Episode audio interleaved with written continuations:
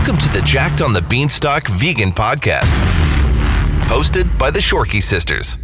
Repping the vegan hippie meatheads of the world is Sam, the first ever vegan World Naturals Bikini Pro, coach, author, and blogger, who's got an ass that's out of this world. Repping the busy, tired moms of the world is Sarah, and her ass is, well, mediocre. Together, they're on a mission to live with purpose and unlock the mysteries of a healthy mind, body, and spirit. So grab a seat in the back of Sarah's minivan and enjoy the ride. Well, hello, everybody, and welcome to the 24th episode of the Jacked on the Beanstalk podcast. I, of course, am your lovely host, Sam Shorkey. And guys, today, for the first time ever, I am recording solo. And honestly, I feel really alone right now. I'm going to admit it without my smartass little big sister, Sarah, who we've all grown to love and enjoy as my sidekick host. But our beloved Shorkey sister is actually sick and she's been sick all week. She's got kids, guys, and we all know what germy little carriers those things are. And I guess this just proves how much stronger my immune system is because let it be known that I never get sick. And I suppose the beauty of not having Sarah here today is that I can insult her all I want and she can't even do anything about it. Just kidding. I wouldn't do that. You guys know I love Sarah with all my heart. This whole episode is just me, and I gotta admit that I really do miss hearing her sarcastic, witty commentary, and I'm sure you guys will as well. But nevertheless, I am still really excited for this week's episode. You know what? It's probably a good thing that Sarah's smartass comments are not on this episode because this is actually a bit more serious um, because it's an issue that we vegans definitely don't take too lightly we have an interview with the girls from Animal Justice Animal Justice is a group of lawyers here in Canada, and they are leading the legal fight for animal protection all across our country. I don't know if you actually know this, but animals actually have no rights. And these amazing, hardworking, dedicated, and passionate lawyers and the staff at Animal Justice are quite literally speaking up for those who cannot speak for themselves. And so, of course, I had to get them on the podcast, especially because the executive director, Camille, and their communications manager, Shannon, live right here in Ottawa with me and Sarah.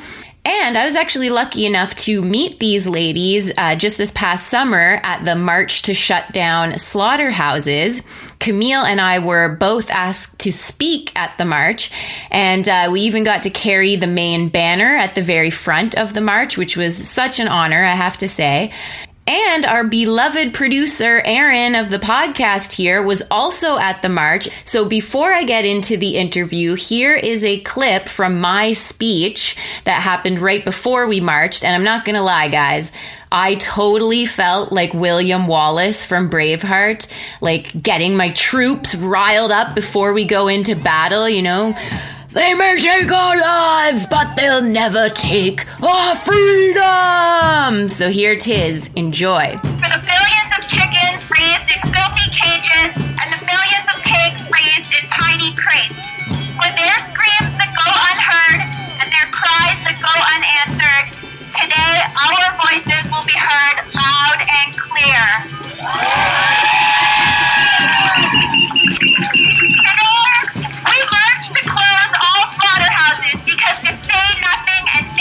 Nothing nothing. Did that fire you guys up or what?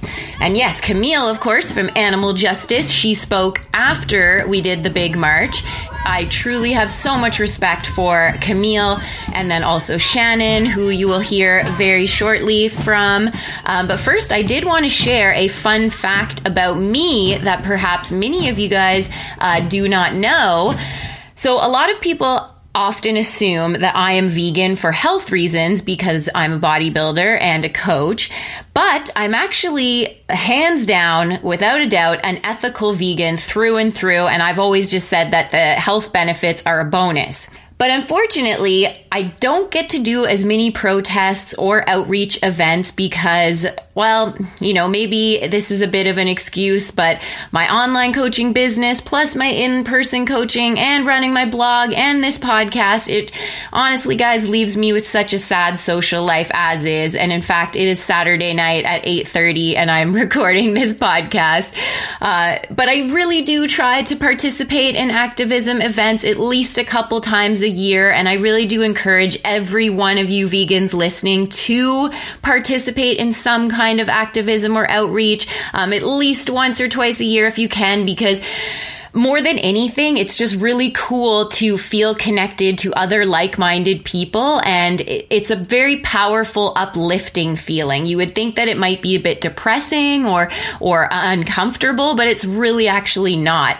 I wanted to share that the first time I ever did any kind of protest for animals, I was probably about 13, 14, maybe 15, and it was deer hunting season out where my parents live. I had made all these picket signs that said things like, hunting is murder, and the only thing a deer should be shot with is a camera.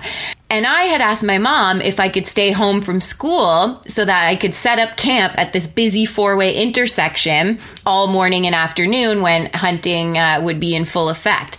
And bless my mom's heart, I remember she made me a thermos of hot chocolate and dropped me off at the intersection. One of my little friends from school met me there too. We put on these Christmas reindeer antlers, you know, those like headbands with the, the red and green antlers. And we marched our little hearts out all day. And of course, it made many hunters laugh. Uh, but nevertheless, I always think back to that day and what a passionate little bastard I was. I will let you guys know that I may or may not have also made a sign that said, Hunters have small dicks. But my mom would not let me bring it but you can bet your ass that I still chanted that all day long and thought I was hilarious. But anyway, I also wanted to tell you guys about a cool company called naturalveganproducts.com. And they are literally the greenest health and wellness company in the world because get this, First of all, they use 100% biodegradable packaging and they operate a solar powered farm and these guys are even creating Canada's largest animal sanctuary. And I know us vegans, we really like to support other vegan companies. And I swear these guys are not paying me to promote it. I just thought that it was such a cool company that I wanted to let you guys know about too. They are all about selling the most natural, handmade products possible using no chemicals, totally cruelty free. And they are offering my podcast listeners a box of goodies that includes things like shampoo, conditioner, deodorant, body lotion, lip balm, soap. It's all for $24.99 Canadian, which is only like for sure less than like 18 bucks US. So if you guys are into that, you can definitely check them out at uh, naturalveganproducts.com. And they also have a subscription service where you can have their products shipped fresh to your door every month.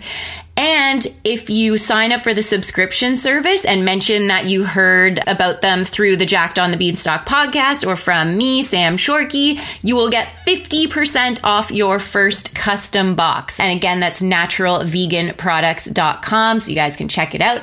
All right, enough. Let us get on to the interview. We are here with. My name is Shannon Riley Milling. And Camille Labchuk. And we are on the air live right now. These are the lovely ladies and super babes from Animal Justice at CHUO Radio here in Ottawa, Ontario. Thankfully, the babes from Animal Justice are locals and they were able to meet us in the studio today. So let's get started. So, first off, what exactly is Animal Justice? We are the country's only animal law advocacy organization. So we're a nonprofit. We also have a charitable affiliate. And we focus on using the law to protect animals. Now, that could be anything from pushing for stronger legislation uh, making sure that the laws that we do have on the books are actually enforced to protect animals, and also going to court and fighting it out on behalf of animals in the courtrooms across the country. Cool. And you've been doing this for a while, right, Camille? I have been now. I finished law school uh, five years ago. I actually just had my five year law reunion. I went to law school in the first place because I knew I wanted to be an animal rights lawyer. For the last two years, I've been running animal justice, and it's been exciting because we're expanding pretty quickly.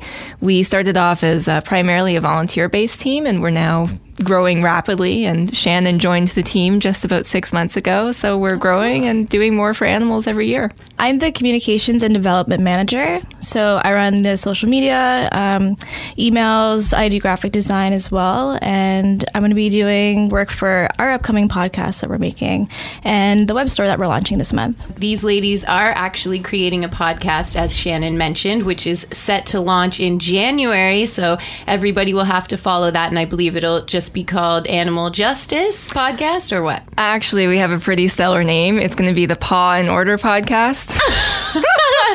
that is pure gold. Yeah, I love really it. excited. We put a call out on Twitter and said, Hey guys, we're starting a podcast. Any name suggestions? And when this one came in, we just all said, Bam, that's it. It's amazing. That so thank you so to the guy on Twitter who came up with it. Uh, what exactly got you onto this career path? Beyond that, what originally sparked your love for animals and uh, ending all animal cruelty? Well, for me, I grew up in PEI, so on the East Coast, and near me was the commercial seal slaughter every year. And I saw images on TV when I was a young kid, and I just remember thinking, why would anyone do that to baby seals? They're clubbing them to death. Uh, and I'd always had cats and rabbits and hamsters, and I loved animals. And, you know, I went vegetarian when I was about 12. Many years later, I had been working for the Green Party federally. I worked for Elizabeth May and I was vegetarian, I was vegan, I was I was really into animals, but I didn't know what I wanted to do next in my life. I knew I wanted to go back to school. And working with her, I saw that as an environmental lawyer, which was her background, she used her law degree every single day as an activist. And I thought, huh, that's an interesting tool. And around the same time, uh, my life kind of came full circle when I actually went to the commercial seal hunt for the first time with Humane Society International Canada. And I was out there observing and documenting and assisting with the campaign. And I saw firsthand that there were a lot of people actually who made animal activism into a full time career.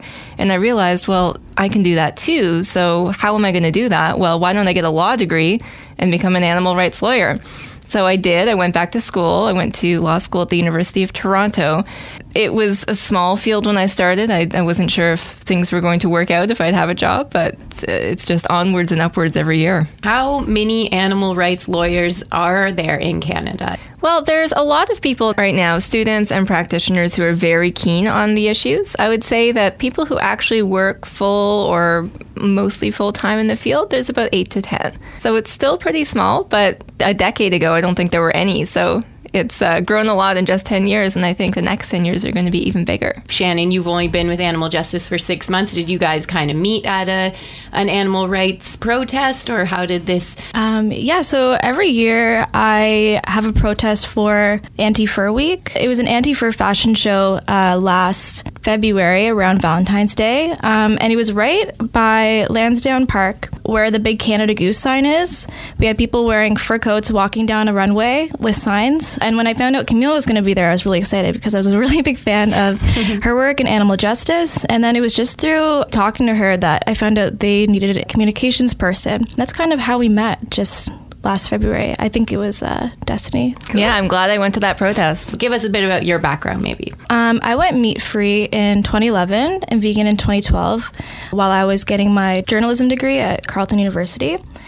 After I started changing my lifestyle, I wanted to do more. So I started to look to the activist community in Ottawa. And for the past five years, every fall I pass out leaflets on campus. And then I started to become a pretty prominent organizer in the Ottawa Animal Defense League. After I did that for a while, I kind of thought about other ways that I could evolve my activism.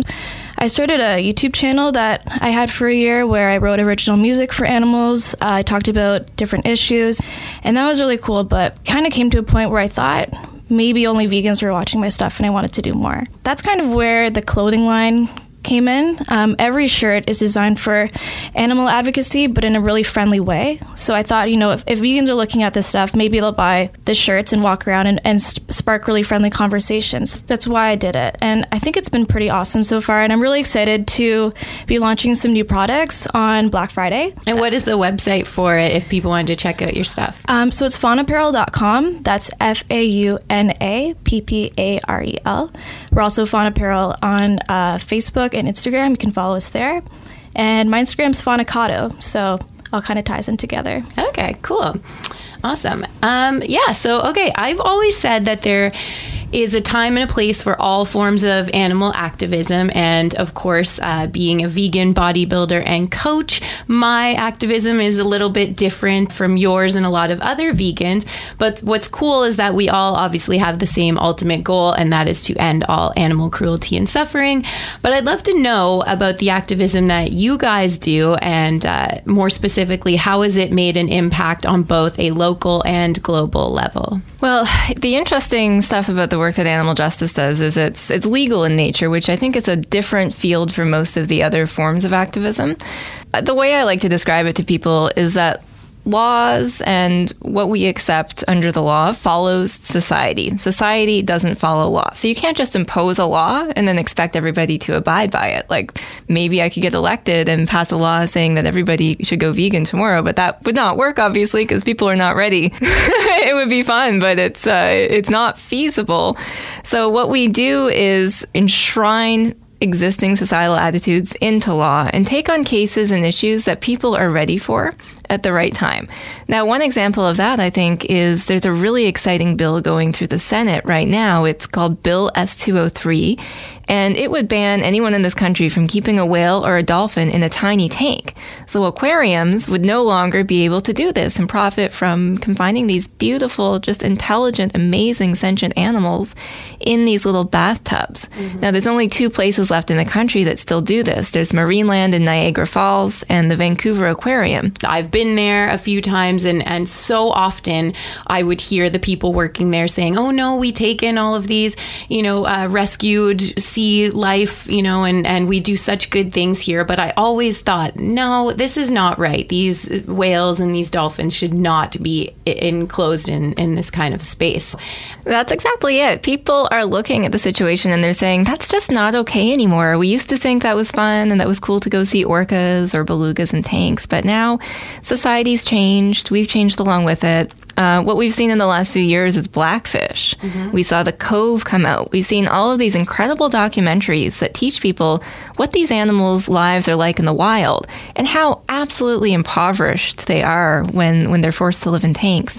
In the wild, of course, they swim vast distances, they dive really deeply, they live in extremely complex social groupings and hunt together. They have cooperative hunting strategies. They're very, very social animals and they rely heavily on their friends and families. I read a piece in the newspaper last week about a beluga whale who was actually learning to speak dolphin because this beluga was confined with a bunch of dolphins and no other belugas. And that to me spoke of how desperate that need to communicate and socialize is that this beluga would start learning to produce dolphin sounds just to communicate we know so little about their lives to date, but what we do know really speaks clearly that they don't deserve to be in tanks. So okay. the cool thing is people are recognizing that. This bill in the Senate, I think, is a great opportunity to take that societal attitude and enshrine it into law. And so, what's happened with that bill? There was a huge victory a couple weeks ago. The bill made it out of the Senate committee that was studying it. And that was really important because a lot of senators, well, I shouldn't say a lot, but a few senators were trying to kill that bill. They're very close to Marineland and the aquarium, and they were trying as hard as they could to kill that bill and make sure that it didn't get out of the committee. So it did by a vote of nine to five, and I think that bodes really well for what's next. So pretty soon it'll go to a vote of the entire Senate. And globally, like I know uh, SeaWorld, there's a ton of, of people upset about that happening there too. But would you say Canada's kind of moved more forward on this particular issue than the States? Yeah, we actually have a huge opportunity to be a global leader in this right now. Unfortunately, Canada, as a general statement, has some of the worst animal protection laws in the world, but on this issue, we actually could be a leader. The uh, Vancouver City Council, the, the, park board out there, rather, already banned the aquarium out there from keeping cetaceans, and they're appealing it, so we'll see where it goes. But if we had a national ban on the practice, we would join only a handful of countries that have actually made this progressive step. So I'm really hopeful that it will pass, and I know there's a lot of momentum and support from Canadians. Yeah, and I thought it was really cool to be a speaker at the march to shut down slaughterhouses alongside with you, Camille. And that's how actually I met these ladies. Um, and Camille was speaking as well as um, Anita Krajnc, who's an activist uh, with the group Toronto Pig Save. And everybody listening might be familiar with the story of Anita, where she was charged for giving water to pigs in a truck that was uh, headed to slaughter in Burlington, Ontario. And what was so cool about that day in particular was it was this big, well organized event that truly showed the power of strength in in numbers. And uh, we had all the vegans from Montreal come and join us, Ottawa vegans. And I think there was like 300 of us total. And it was just such a powerful, awesome event. And as far as I'm concerned, that is the best possible form of activism for not only getting the word out to the masses, but for all of us local vegans to know that we're not alone and that we march together with so many like minded, compassionate other people. And I would love to participate in this event every year because it did really evoke a lot of cool, positive feelings within me. And of course, spread the good word to everybody else in the city. And Shannon, you put together such a cool video that oh, day. Thank you. And I've showed that video to a bunch of people. And I would love to hear both of your thoughts and feelings on that day. That day was awesome. It was Ottawa's first March to Close All Slaughterhouses. Um, I had been to the Montreal one for the two years before that each year. The energy in that in that march is just so powerful. So when I found out it was coming to Ottawa and they were bringing Montreal activists to join us, I was like, this is so exciting. I bought a steady cam, which allowed me to take really smooth shots for that day. You know, everyone's going to be moving really fast, like so. I, I got some new equipment for it. Yeah, it was just awesome to be there. Such good energy, and it's really important for people in Ottawa to see people actually care. I will definitely include a link to that video in the show notes for this week's episode. Camille, did you have any thoughts on how that day went for you? Well, it was incredibly inspiring. There were hundreds of people marching in the streets and saying, Look, listen up, everyone. We need to do better for animals. We need to close slaughterhouses. I have to confess that when the march to close all slaughterhouses first became a thing, like maybe four or five years ago, I thought, Oh, I don't know if that's a great form of activism. Oh, really? No one, Why is that? Well, I thought, well, no one's going to you know, want to try to close all slaughterhouses. That's sort of an unrealistic request at this point. But I eat my words now because what it's become is a really inspiring event for worldwide. Too, worldwide, right? yeah, it's happening around the world. There's thousands of people marching in the streets on the same day or the same month, and I think it's become a, a, just a really powerful show of force. And it's important for those of us who care about animals and want to see change to band together and actually be visible. It's not enough just to sit quietly in the background, and this is a great way for anyone to go out and show their support. Well, and I think what was so awesome about that day was that it was all kinds of vegans and i think that there there tends to be this stereotype of the animal activist as this unemployed kind of you know nothing better to do crass and crude in your face kind of person. And i'll be honest in that i do actually know some vegans who do kind of portray this this role. And so camille um, how you turned your passion into a career that has allowed you to focus your time on something important and meaningful but be in a position where people are kind of forced to take you seriously because instead of being this random person with a picket sign, you're actually a lawyer. I think it's really important for our existing political institutions to see animals as an important legitimate interest. And that's one reason I went and got a law degree and, and do this work today is I think that politicians need to see that this is an issue that people care about and there are legitimate professionals out there advocating on this. I think the legal profession needs to start thinking of animals as an entities, entities that should have legal protections and are deserving of consideration under the law. You know, what I love right now about the field of animal law is you've got huge growth in law schools. You've got law students with clubs in their various schools, and they're holding animal law events And they're sensitizing their fellow students. They're showing people, like, look, here's the issue, here's the disconnect, here's why the law is not doing a good enough job for animals right now. And maybe the students who are in those clubs uh, will go on to be top litigators, they'll go on to be judges, they'll go on to be politicians themselves. But even if they don't, the other students in school will be. So you're sensitizing an entire profession, an entire field, and you're really making these issues relevant. So, you know, what I find interesting is um, how much more accepted the field has become just in the last 10 years or so. People probably didn't know about it a decade ago. And now when you say, oh, I'm an animal rights lawyer, they say, oh, yeah, I heard about the pig trial, the, the Anita trial, or I heard about this other case or this bill before Parliament. So these issues are becoming mainstream and they are becoming respected. What are some of your thoughts on the activism tactics that do exist that some people would consider intimidating? A lot of activists who will cover their faces with bandanas, and it can definitely be a little aggressive and um, I think a lot of times maybe these activists will almost take on like a gang style mentality. I have witnessed this for myself. I mean, what are your thoughts on that form of activism? I'm always loath to criticize anybody for their activism because a variety of different tactics work in a variety of different ways. And I don't know that we even know enough about social change to say this is the most effective thing you can do or this is the least effective thing you can do.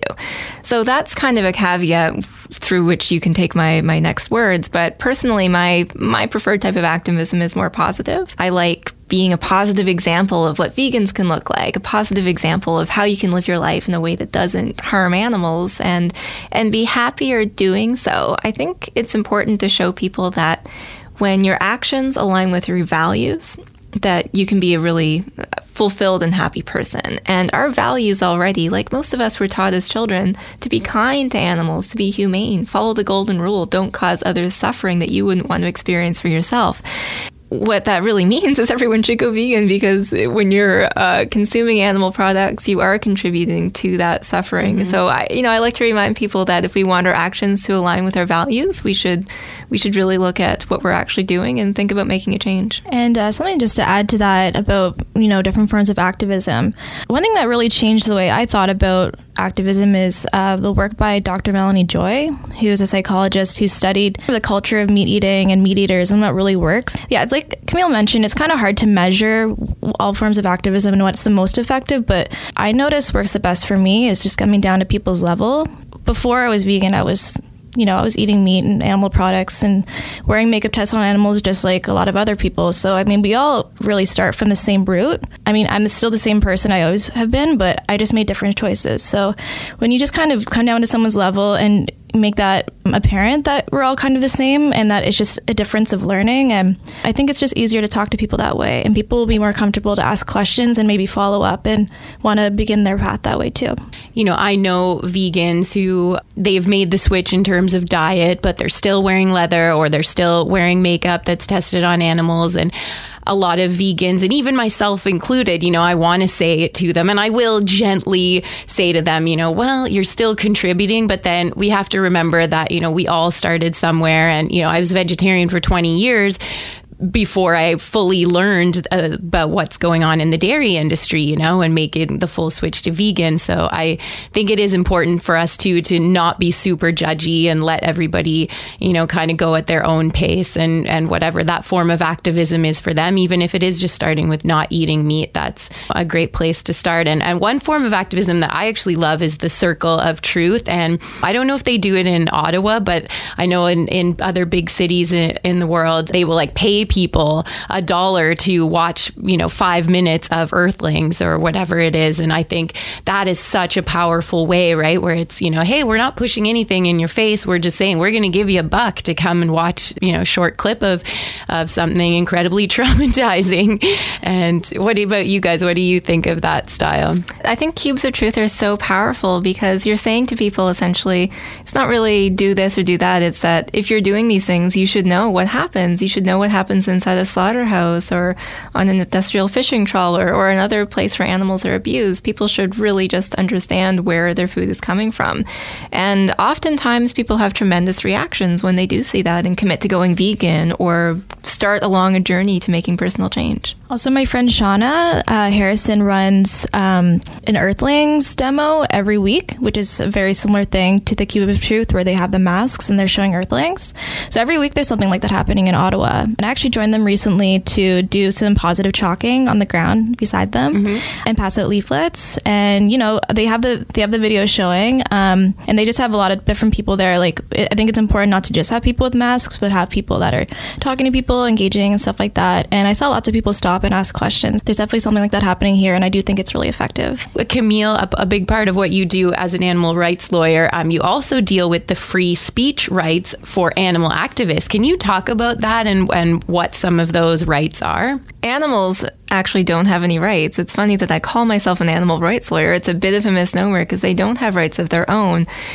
They have protections, but they're not enforceable by those animals because animals don't have standing to go to court and stand up for their rights. So all that to say is when you're when you're trying to protect a group of individuals, animals who don't have rights of their own, sometimes it's really important to rely on human rights and the rights of advocates who are standing up for animals and speaking on their behalves.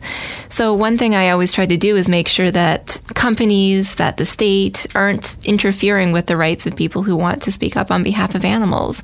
I'll give you an example of a case that we're involved in right now. The decision's actually coming out very soon. So the Vancouver Aquarium was the subject of a documentary film about a year and a half ago called Vancouver Aquarium Uncovered. And the film exposes them for a lot of statements they've made and it, the image they tried to present themselves as really conservation and education oriented. And the filmmaker talks about how little of their budget they actually spend on, on conservation compared to just captivity. Right. And he deals with all the ways that animals suffer in captivity. So, n- bottom line is it's not a very flattering film for the aquarium. They so they they let the film sit for a long time. It was on Vimeo, it was on YouTube. Then they decided to sue the filmmaker and it turns out they were suing him mostly to try to get the film taken off of Vimeo and YouTube because they'd filed requests with those two platforms to get it taken down. And they said, well, no, you, we're not going to take it down unless you have an active lawsuit open, then we'll consider it. So, bam, next day, lawsuit's filed. So they're saying that the filmmaker, Gary Charbonneau, just this tremendous activist, violated copyright principles by producing the film because he included images from their website, he included footage that he'd shot at the aquarium, and some other issues like that. So they actually got a temporary injunction against him. They had sought to take the entire film off the internet, but the judge did order that a bunch of segments of that film be removed. So that injunction was appealed by his, his lawyers, and we intervened on the appeal uh, as animal justice. And the point that we wanted to make in that case is that if you let corporations like the Vancouver Aquarium, companies, big business that abuses animals, if you let them shut down the free speech and documentary films by activists on copyright grounds, then what you're doing essentially is silencing whistleblowers. You could have very serious negative effects on people who want to come forward and bring, say, video that they've shot or images they've taken inside an animal use facility. So we don't want this type of case to expand into something that's going to shut down the free speech rights of activists to expose and publicize animal cruelty. Are cases always brought to you, or in your work, you're actively seeking out cases to take on? Yeah, a bit of both. We get emails and phone calls a lot from people who say, Oh, I've got this issue. Can you help? And we always do try to help if we can. And other times cases are in the news and we see the case, we read the, the filings and say, Oh gosh, this is crying out for our participation. What we try to bring to the table is this perspective of the animals. We try to insert that into court cases where it's not already there and make sure that judges understand that the decision they're making doesn't just affect the rights of two parties who are involved in this litigation, it can also affect the interests of billions of animals. Mm-hmm. So we do try to make sure that's present in the case. And what about like nudity forms of activism, these protests where there'll be naked women, you know, in a package, a pretend package of meat covered in blood? Shannon? in my early activism days, I was trying to do as much as I could and, and learning as much as I could. I saw a PETA demo in Ottawa and I saw how much press it got. And when I was organizing for the Ottawa Animal Defense League, I was always trying to get media out, and barely anyone would ever come out, even if it was a really big day of protest. If there was a lot of theatrical elements to it, it was just really hard. I understand why why PETA does that, and I did go on a few tours with them, um, doing stuff against Canada Goose, and they were really fun. But I think part of my activism has evolved from that. So definitely at the time I was really into it, but now I'm not going to do that anymore. but I know why they do that, and it's to get the media out. The shock value is is usually what the goal is with that sort of thing. I think they've really cracked the formula. They know what the media is going to have to cover, and sex is one of those things. Mm. Nudity is one of those things. Totally. So they've been tremendously successful in just getting press. And there was a really mm-hmm. this demo recently in Ottawa. It was just a few months ago. Shannon, maybe you can remember the details, or maybe I you can. I Sam. saw. Yeah, I think it was one of those packages? cellophane wrapped packages. Mm. People Yep. were just, you know, so. Oh yeah, it was the like Rib Fest, maybe. It was like the third Rib Fest of the summer. yeah. I was gonna say. yeah. anyway, it went all over Facebook, and mm-hmm. people who are not normally exposed to these issues were talking about them and thinking about them. So you can get really good reach sometimes. First one I ever did was at um, Ribfest in Ottawa a series of years ago, and that was the first time I had ever did anything like that. And You it, got naked. almost, but I had I had butcher marks on me, and it was. I don't know. I felt really powerful in that moment because so many people were stopping and being like, "Oh my god!" like and asking questions and stuff like that. But the media afterwards was mind blowing. It, it actually it went international. Um, wow. It was yeah, and it was in the New York Daily. It went as far as like Spanish Yahoo and like I think some Japanese like news station did something. Like I don't know if I Google it, how widespread it was was um, phenomenal. So that's like that was the first time I did it, and I saw how powerful it was, and that's why I continued to do it for a bit. But yeah, it can it can be totally powerful.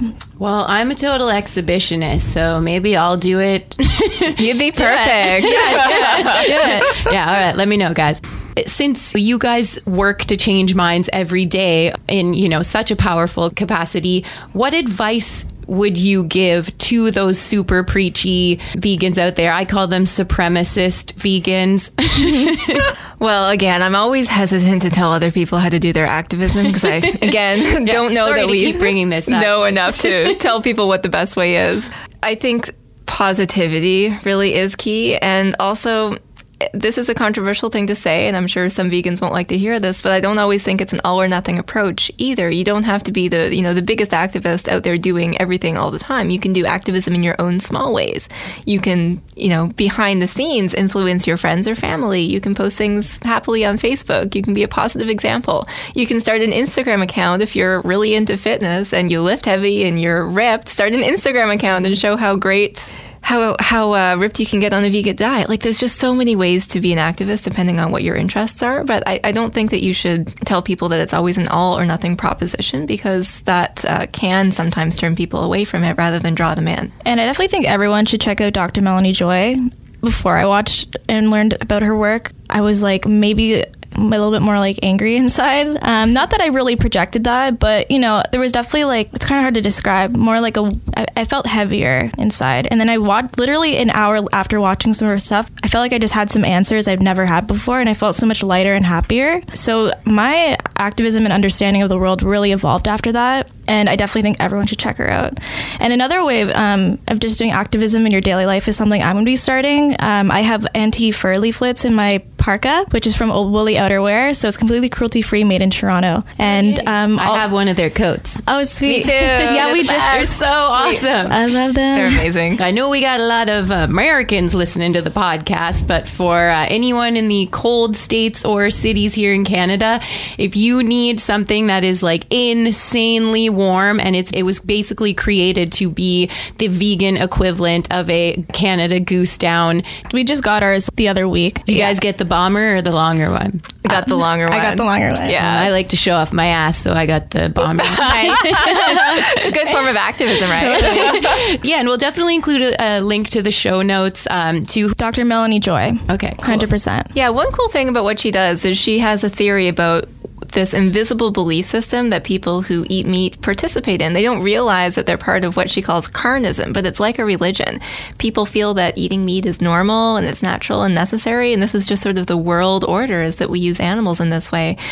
And I think acknowledging that people it's really difficult to break out of that carnism system. and the farming and food industries have done a really good job of keeping us in that bubble and ostriches with our heads in the sand too, right? Totally. They profit so enormously from us all keeping our heads in the sand. So, mm-hmm. it, because it's so difficult for people to break out of that and see the world for what it really is, I mean, we have our eyes open and we see what happens to animals and don't want to participate.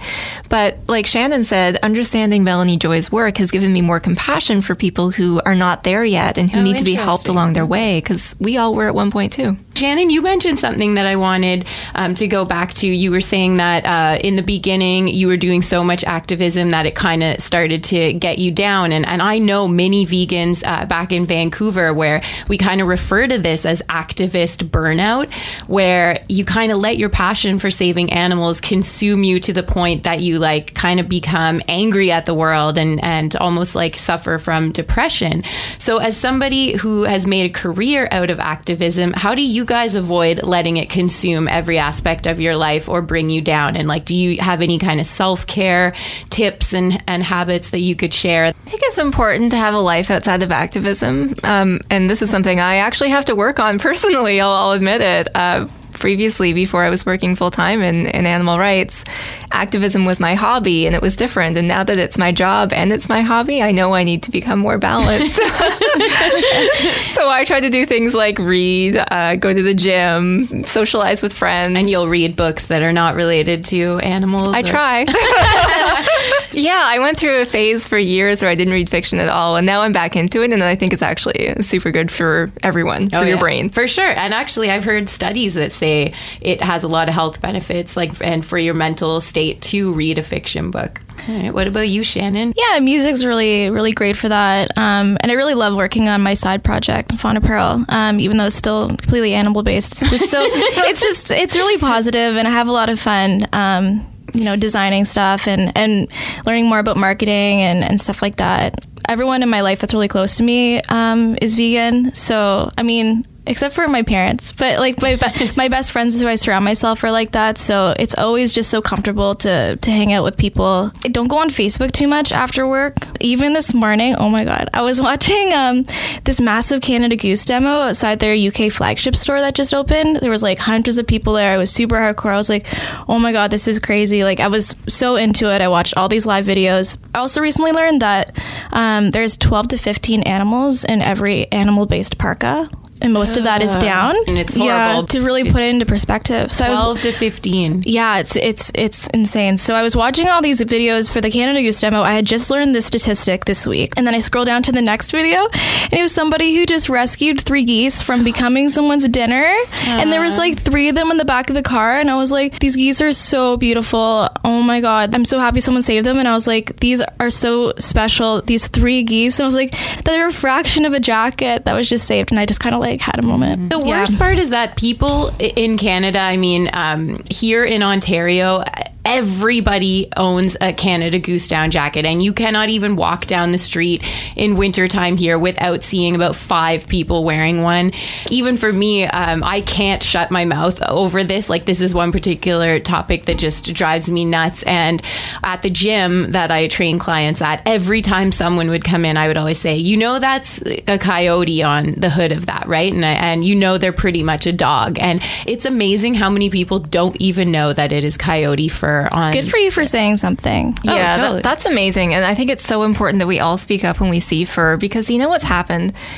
This wasn't really clear to me until this past winter when activists, especially in Toronto and New York, were out there every day on the street posting videos on Facebook, approaching people wearing fur trim and saying, here's what happened to the coyote around your neck. And like you said, a lot of people were like, what do you mean? That's, that's fur? I thought I was wearing faux fur. People do not understand the difference. And that's what's been so insidious about the rise of fur trim. No one sees full fur jackets anymore because that's not socially acceptable. Mm-hmm. And the fur industry was smart enough to know that and smart enough to start using fur mm. trim that everybody assumes is faux. So what we have to do is break down that for people, tell them that they're actually wearing real fur, and then I think we're going to see the death of fur trim. totally. and the fur on the Canada Goose jacket is the back of one coyote. That's One coyote per jacket. Yep. Maybe 14 geese on the inside. God, that is so, so depressing. Tell us how can people get involved in helping with the work that you guys do? Well, visit animaljustice.ca, send us an email, sign up to be on our mailing list. That's where you'll hear about events that are going on in your region, about campaigns. We and you do cover a lot of stuff globally, not just uh, kind of local to Ontario or even Canada. No, we're actually just focused on Canada. Okay. Uh, yeah, we, we try to keep it Canadian. As a lawyer, I only really understand anything about Canadian law and not so much other Right, countries. right. So, but still follow them, eh? check out our social media. A- Instagram's Animal Justice underscore. Uh, Facebook is Animal Justice Canada. Twitter's Animal Justice. You can follow along with all our campaigns there. And we do post information about things that are happening around the world, so you'll still get news from your place. Check out our web store. We're going to be launching it really soon. We don't have a set date yet, but it'll be this month. So follow us on social media and get ready for the launch. And then the What launch can of our- people buy on the web store? There's going to be a bunch of different styles of shirts and really comfortable hoodies and toques and tote bags. Toques, eh? Yeah. So, So good for this time of year. So you Such can get a your Canadian podcast.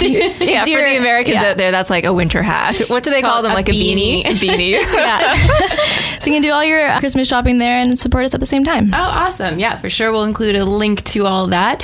And I also wanted to ask what if uh, people wanted to do a lot of like activism, the undercover work? Do you guys ha- ever have any connections for that or do you organize that? people who are interested in that, and I think it's a really important area. Just exposing hidden animal abuse is, is crucial. I would urge people to contact um, us or other organizations to learn more about that. Yeah, and speaking of the web store and Shannon's company, which is Fauna Apparel, I love that you guys make shirts and, and Shannon's wearing a really cute one right now that says all animals deserve love. I always say that repping my vegan shirts and other, you know, vegan bodybuilding type shirts at the gym is a great form of activism in itself because benching heavier than most dudes, it's uh, pretty awesome to have people be like, whoa, you're vegan? You don't look vegan. Do you guys wear a lot of vegan clothes all the time? Yeah. Actually, in our we work in a it's called the Impact Hub in Ottawa. It's a shared like co-oping kind of working space. So we're always wearing animal friendly apparel. Um, Yeah, it's a great conversation starter. I used to lift really heavy too and be super ripped and be like the strongest girl at the gym. So I used to wear vegan stuff at the gym like exclusively. And then I kind of fell off the wagon and started actually working as a lawyer, finished law school and didn't have time. So now I'm back at the gym, but I'm sort of like embarrassed to wear the vegan things because Oh, I'm not no. sure I can rep it. Trust me, guys, they are both in awesome shape. So I don't know what she's talking about. To close on kind of a good note here, um, I keep hearing, I'm sure you guys keep hearing that 2018 is set to be the year of the vegan. Woo! And statistics even keep revealing that veganism is only on the rise, and plant based food companies also seeing more and more sales, which is super awesome. So, in terms of justice for animals, what is the one thing that is just a constant problem that never seems to show any progress on? Ooh, only one thing. Oh, well, as many as you want. Oh, no, unfortunately, there's a lot of things where society just hasn't moved yet. One pretty crushing moment was about a year ago. Parliament voted down an animal cruelty bill that would have done some fairly minor tweaks to the criminal code animal cruelty provisions, but it would have improved that legislation and brought it down from like the worst legislation in the Western world up to like a reasonable level. And that didn't pass because hunting, fishing, farming interests mobilized against it, and they still have an enormous amount of power. And they managed to convince enough members of parliament not to support that really important legislation. So, what I would say overall is that industries still have a lot of influence. And the way that we can combat that is by individuals, by activists, by regular people who just want fairness for animals coming forward and being a political voice, not just sitting there silently and, and sometimes, you know, liking things on Facebook, but actually meeting with their MPs, um, going out during elections and volunteering for a good candidate, actually being there and being visible and showing MPs and politicians that this issue could be a vote getter because that's what they care about it makes me think about all of these health vegans versus ethical vegans. And of course, in my line of work, I deal with a lot of these people that are like, oh, I don't really care about the animals. I'm just doing it because I hope to lose weight. And my whole thing is, well, any reason for, for going vegan is better than, you know, eating animals. But do you kind of agree with me? Any reason is better than not. And, and I think what I notice too is a lot of people start as a vegan for health reasons, and then the more they learn and the more they get into it, they tend to uh, become more of an ethical vegan. Totally. I love when people go vegan for health reasons because it's a great thing to do for your health and it's really empowering. And I think once people are no longer eating animals and animal products, the cognitive barrier to recognizing that animals are sentient individuals is broken down. So it's much easier to reach somebody once they're no longer eating animals, even if it's just for health reasons. So I think it's great. Oh, did you hear about the Kitchener Waterloo activist group. No. They put up ads all over town last Halloween saying scariest movie ever playing tonight Oh at, my uh, God. at this location. That's all these people showed up and they put on Earthlings and everyone's like, oh my God, going God. vegan immediately. That's awesome. That is such a good idea. I love that. Are there any Canadian animal laws? They could be good or bad that exist, uh, which no other country has yet to follow suit. You did mention that Canada is one of the worst uh, for some stuff. How does Canada rate in terms of its justice for animals? Yeah, a lot of countries still don't even have basic animal cruelty laws, and we do. So we are ahead in that regard. And there's a lot of really dedicated people who are doing great things in law enforcement, in government. There, there is progress happening. Um, I would say one area that was really exciting in the last number of years is in Quebec. The province said that uh, animals are no longer going to be considered just straight property under the Quebec Civil Code. Now they're going to be considered sentient beings. So it's not that's it's not an earth shattering change because we already recognize that animals can feel pain under existing laws, which means they're sentient. But it is a really important symbolic change to see that written into legislation. And I think it's uh, indicative of where things are going. Totally. Well, and it kind of makes me think of how, you know, we refer to it as bacon when I always say, no, it's a pig. You know, and beef, no, it's a cow. So it's kind of along those same lines, I guess. So, Yeah, um, getting language right is hugely important. And when people are allowed to use euphemisms that really obscure the cruelty involved in a particular product, I think it makes it much more difficult for us to get through to them. what is proper protocol if we do witness somebody abusing an animal? Like, do we call the Humane Society or do we call the police? Like, what I think a lot of people wouldn't even know what to do. Funny that you asked this question because it's something we struggle with a lot. We get tons get of emails and calls, and it's really confusing for your average person. Heck, it's even confusing for me as a lawyer to figure out where a report should go because it depends what type of animal we're talking about, depends what province, and even what city we're, we're dealing with. So the way it works generally is that there's SPCAs and humane societies that oftentimes enforce animal cruelty laws and have like that legal authority to do that, but not all of them and not in all regions. So you really need to you know, be aware of, of where that's supposed to go if you if you even want to contact them. You can try the police as well. Bottom line, if you contact Animal Justice, we will help you out. Okay, good. And what we're what we're working on right now is actually a, a smartphone app to make this ah. super easy for people, so they can just open it up, tap a few buttons. It's you know it's a farmed animal, it's being transported, Oh, it's in. Ontario. Okay, that goes to the Canadian Food Inspection Agency. So hopefully that'll be out sometime in the new year, and we'll make it easier for people. Oh, that's awesome. I love that. All right. Well, like George Costanza always does, I think we need to leave on a high note this episode since we did talk about some pretty heavy stuff. Can you share what is the greatest victory for animal justice that uh, immediately comes to mind of all time? We intervened at the Supreme Court of Canada, the country's top court, in a really groundbreaking case two years ago this week, actually. And the judgment that came out said for the very first time ever that protecting animals is a fundamental societal interest. So that's like a really strong statement from the country's top court. Oh, that's awesome. And Shannon, Probably the best thing I ever witnessed was being in the courtroom for the, the pig trial verdict. I just thought it was so symbolic and it was really awesome to be there for that. and what was the outcome of that for anyone listening? She was not guilty of criminal mischief for giving water to thirsty pigs. Awesome. Like George Costanza says, that's it for me, everybody. Thank you, ladies, so much for being a part of the podcast. Just being with you guys is inspiring me to make me want to do more activism. So let's uh, let's do it. Keep in touch, and uh, I will include details for everybody to contact the lovely ladies of animaljustice.ca on my website at jackedonthebeanstalk.com. So thank you, ladies, and everybody have an awesome week. Thank you for having Thanks, us. Sam. This was fun. Awesome. It was super fun. All right. Well, I hope you guys enjoyed that interview as much as I did, despite Sarah not being there. Um, I also wanted to mention, too, that if anyone would like to support uh, these badass vegan babes and rep animal justice or Shannon's clothing company, Fauna Apparel, which is really popular here in uh, Ontario, they were kind enough to offer a 15% discount on all of their gear at both sites. That's um, animaljustice.ca. So you can visit actually shop.animaljustice.ca and or Fauna Apparel, F A U N A P-P-A-R-E-L dot com.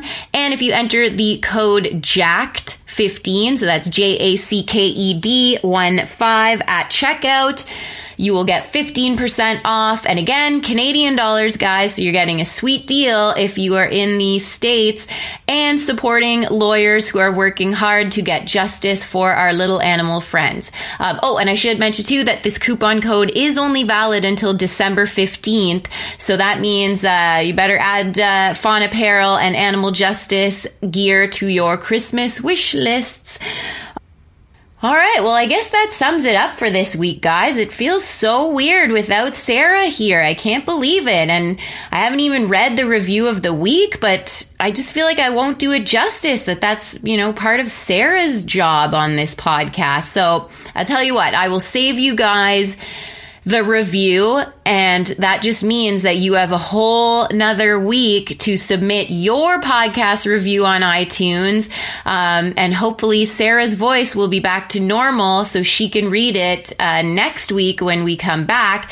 But i will still sing a song because I don't know if anyone out there even enjoys the songs, but uh, I thought it would be appropriate to sing Mr. Lonely by Bobby Vinton, going way back on this one. And yes, I know Akon did a version recently, but I'm old school, guys, and uh, this reminds me of my mom because she used to sing it all the time, and I know Sarah knows it. So uh, this one I'm dedicating to my beloved co-host and sister Sarah, who lets all hope gets better soon. Here we go. Oh, and I changed the words a little bit to make it uh, more appropriate. So here we go. Hope my neighbors next door enjoy this as well. Lonely. I'm podcast lonely. I have nobody to make fun of. Ooh, now I'm so lonely. I'm podcast lonely. Wish I had Sarah to sing this song with. Ooh, I'm lonely. All right, guys, that's enough. Well, hope you enjoyed this interview with Animal Justice, and that is it for this week's. Thank you so much for tuning in and for all the love and support. You guys rock. This is Sam Shorkey signing out.